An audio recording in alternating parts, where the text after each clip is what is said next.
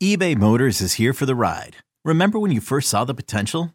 And then through some elbow grease, fresh installs, and a whole lot of love, you transformed 100,000 miles and a body full of rust into a drive that's all your own.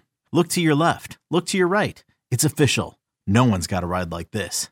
There's nothing else that sounds like, feels like, or looks like the set of wheels in your garage. With over 122 million parts, you can make sure your number one ride or die stays running smoothly. So there's no limit to how far you can take it. Brake kits, turbochargers, engines, exhaust kits, roof racks, LED headlights, bumpers, whatever your baby needs, eBay Motors has it. And with eBay Guaranteed Fit, it's guaranteed to fit your ride the first time, every time, or your money back. Plus, at these prices, well, you're burning rubber, not cash. Keep your ride or die alive at ebaymotors.com. Eligible items only. Exclusions apply.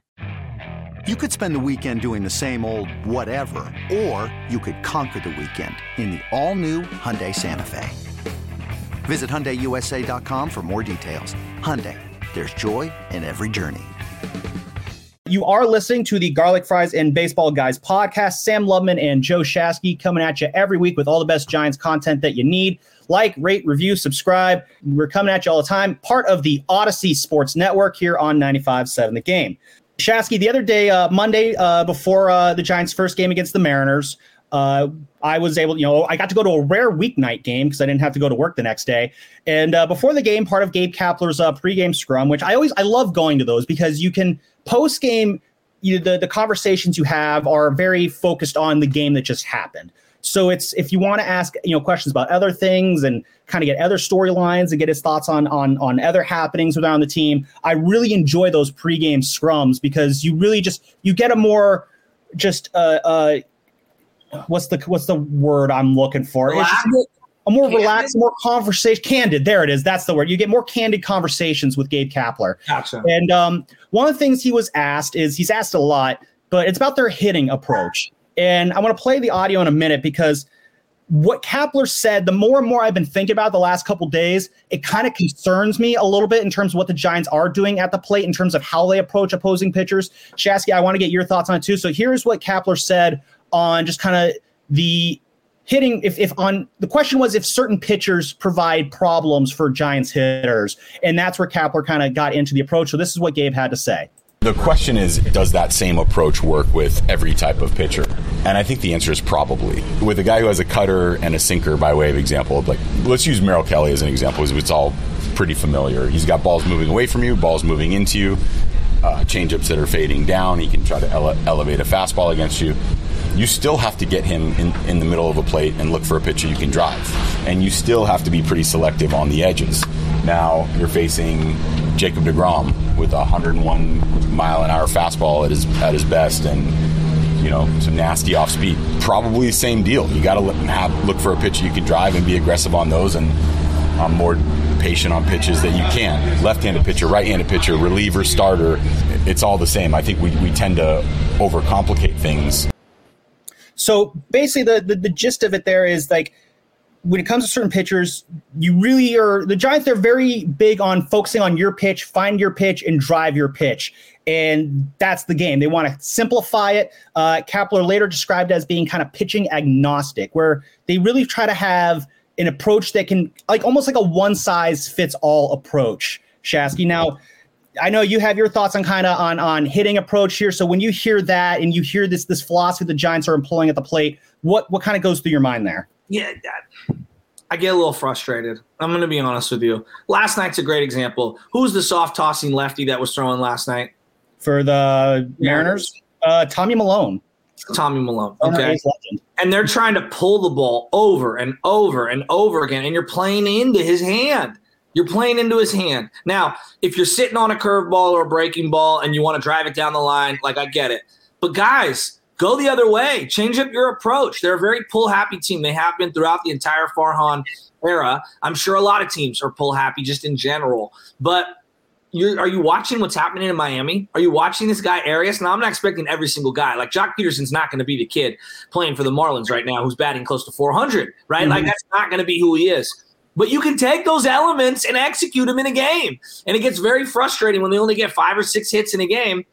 and they go up there and they're having the same exact at bat over and over and over again. So to say that we're going to have the same approach nine times out of 10, no matter what, kind of pisses me off. I'm not going to lie. Well, no, and I agree. And he's talking about in like I, I'd like to kind of use I want to use Joc as an example. I want to go back to Monday night because they just they got absolutely shut down by Bryan Woo, local kid. Yeah. And I'm looking at I'm looking at you know what what Woo's throwing him that night. It's fastball after fastball after fastball. You know the fastball's coming. So yes. why is it a struggle? So I look at a guy like Joc Pederson. Uh, he's got his hot spots in the zone. I love. I go on Baseball Savant for this because it's a great job. They do a great job on that website of breaking it down zone by zone. And Joc Pederson, his one of his hot zones are in the upper middle part of the strike zone. So when he finds his pitch in that spot of the zone, he's hitting you know close to 400 on pitches in that area. But right next to it, though, at the upper inside part of the strike zone, he's hitting the very paltry uh, 167. No, sorry, uh, sorry, wrong number. He's hitting a very paltry uh, 000. Uh, in, which is even worse. um, so he's not getting any whenever he's not getting any contact on that inside part of the zone. Okay, where was Bryan Woo throwing those fastballs to Joc on Monday night? Upper inside part of the zone, and that's why you saw Joc. You get into a lot of these 0-2 counts because you're pounding the parts of the zone that mm-hmm. these guys don't do well in.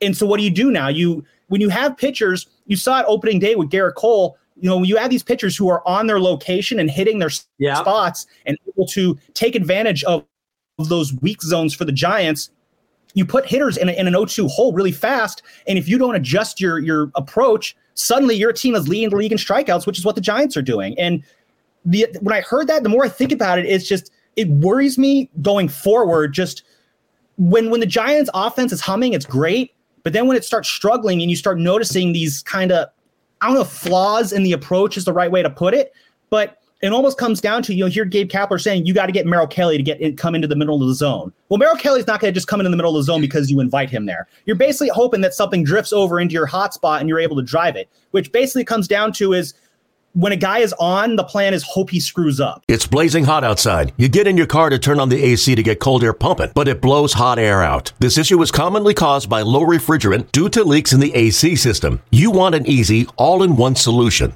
that will restore the cold air in no time. AC Pro Recharge Kits. Make restoring cold air easy for even those with zero DIY experience in less than 10 minutes. Save time and money versus going to a shop by picking up an AC Pro recharge kit today. Be a pro with AC Pro. This episode is brought to you by Progressive Insurance. Whether you love true crime or comedy, celebrity interviews or news, you call the shots on what's in your podcast queue. And guess what?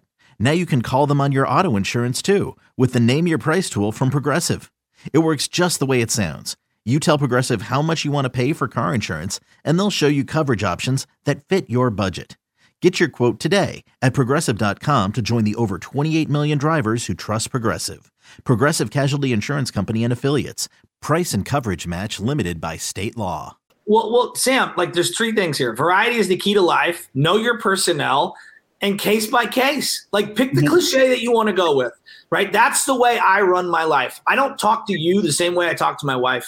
I don't talk to my dogs the same way that I talk to my grandfather. You know what I mean? Like that's just how life is. And so I think it's a silly setting to say this is how we're going to react no matter what. And this is our approach no matter who we're going up against. Well, what if it's the ninth inning and the bases are loaded and there's no outs and we need one run in to win the game? You're not going to try to hit a sac fly. You're not going to deviate from whatever your normal game day approach is. Like that's what I'm yeah. talking about. No, I agree with that. Like the different situations do call for different approaches, and when you have this one size fits all approach, I do think yeah, most often that more often than not, it'll probably work. We've seen it work this year. We saw it work in 2021. Uh, one thing that you know, a story LaMonte Wade Jr. was told in the past was you know, remember that in, in the ninth inning Game Five he hit that ball that we thought was going to bang off the foul pole and send everybody home happy, and it ends up just going foul. That pitch always kept him up because he said that it was not his pitch. It was not in the part of the zone that he likes to go to. And LaMonte Wade Jr., he knows the strike zone better than anybody. Yeah. So with these guys, when they commit to it, they know how to make it work and they can make you know great music when they do commit to their zones. But I do think that you you box guys in a little bit because there are pitchers out there. There are there, I, there's probably a minority of pitchers who are out there who can hit zones uh, enough to where it, it becomes a struggle for Giants hitters. But at the same time, like when you're facing those pitchers, you got to have a better approach other than just hope he kind of brings one over the middle of the plate. And exactly. it, it worries me long term, uh, just in ter- like how viable this strategy is. And I hope there's a little bit of wiggle room that the Giants allow for it because if not, and these struggles kind of keep you know building on themselves, it's gonna.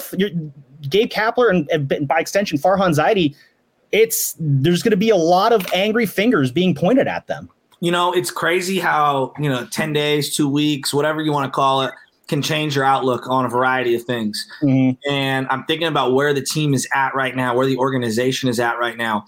I think a lot of people are still skeptical on Farhan. They like some of the things that have happened. They like a lot of the different um, smaller successes, the Dovals, the JD Davises, seeing Matos, seeing Casey Schmitt. But I do believe that like how they finish this season is really going to matter. And I hope if I'm running the Giants, I hope it's not just looking at like a couple of weeks here, a couple of weeks there. I hope they're looking at the full body of work. Because right now, I do believe they're in a better spot than I anticipated at this point in the year, organizationally. Not not about the win and loss record. I'm about organizationally. But at the same time, I'm not gonna lie, Sam. I, I, I thought they'd be farther along five years ago. I did too, and it's and I the, the, the doubt on Farhan, the doubt on Kapler, like part of the reason that, and we're going to get to Farhan in a second, but part of the reason that these guys were brought in is because the front office wanted different. That yeah. was the, that was the whole thing. They wanted next gen thinking. That's what Larry Baer said. And I do think the skepticism comes from just the Giants are operating very differently than how we are used to. Now, different doesn't have to be bad, but the results I'm seeing, it's it's good, but it's leaving a lot to be desired. And is that independent of Bruce Bochy? Hmm? Is that independent of Bruce Bochy's success? Do you think that that that seeps into how you're looking at this situation? I'm just curious. I because I, I, feel like it's independent. I think that's a very. I think it's unfair to judge Gabe Kapler through the lens of Bruce Bochy. I totally agree. That's such oh, a, a I totally agree. clear. And I will be honest, and maybe we can get totally this another day, but I do sometimes wonder if there is a segment of this Giants fan base that wants to see Kapler and Farhan fail and get fired so they can say, you know what, told you we shouldn't have moved yeah. on from Bochy and Sabean. And Do you think hey, I'm one of those people? Eh, I think you've had moments. uh, maybe last year. I feel like you're starting to come around, but I don't know. We'll see when the Rangers come to town next month. Well, we can get more into that conversation. Well, would you agree that, like, and again, I know there's times where I can feel like I'm flying by the seat of my pants. I'm an equal opportunist. When you do well, I praise. When you don't, I, I do rip. Like that's how it works. You know what I mean? Credits and demerits. And I'm at the point now where they built up some credits from this year, but they were so in the hole from the last couple of years. Mm-hmm. I'm not talking about when they first inherited. I'm talking about recently. I'm I don't know, Sam. I don't know. Yeah, I don't think there's any way to answer this question right now in terms of just what this hitting approach means to you. I definitely think it's something to monitor, though, going forward the rest of the season. And if offensive struggles continue like this, and if this season starts to go off the rails because the they're striking out too much and not scoring enough runs, then statements like this are going to have to be put under a much bigger microscope than we're putting on them right now. And that's not going to be fun for the Giants if that moment comes.